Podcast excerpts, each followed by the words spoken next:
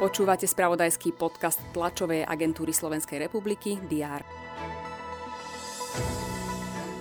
Bratislavská vodárenská spoločnosť spúšťa modré záložný vodojem. Niektoré lokality v meste a jeho okolí totiž trpia nedostatkom vody. Podľa vodárov už v júni klesla pre klimatickú zmenu výdatnosť studní v tejto lokalite. Ceny na Slovensku by tento rok mali vzrásť o viac ako 10% a v budúcom roku ešte približne o 11% Vysoká inflácia bude sprevádzaná oslabením ekonomického rastu. Zemetrasenie s magnitúdou 6,1 postihlo v stredu skoro ráno časti husto obývaných oblastí Afganistanu a Pakistanu. O život prišlo najmenej 155 ľudí. Aj tieto informácie priniesli redakcie TSR vo včerajšom spravodajstve a dnes ráno. O všetkých dôležitých udalostiach budeme informovať aj v stredu 22. júna. Vitajte pri diári. Poslanci pokračujú schôdzi Národnej rady. Na rad by malo prísť aj hlasovanie o tzv. protiinflačnom balíčku, ktorý vrátila prezidentka Zuzana Čaputová. Stále nie je isté, či poslanci jej veto prelomia. Plénum by tiež malo voliť šéfa RTVS. Výbor pre pôdohospodárstvo a životné prostredie bude zároveň rokovať o nadmernom výskyte medveďov.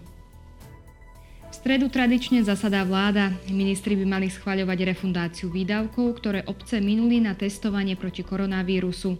Okrem iného má tiež kabinet prebrať návrh interpretácie sčítania týkajúci sa dát o národnosti a ďalšej národnosti.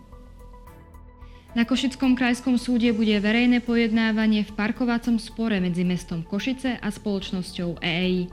Prípad sa týka platnosti nájomnej zmluvy z roku 2012. Súdny dvor Európskej únie rozhodne o žalobe, ktorú voči Slovensku podala Európska komisia za nesplnenie povinností týkajúcich sa ochrany lesov a hlucháňa hôrneho.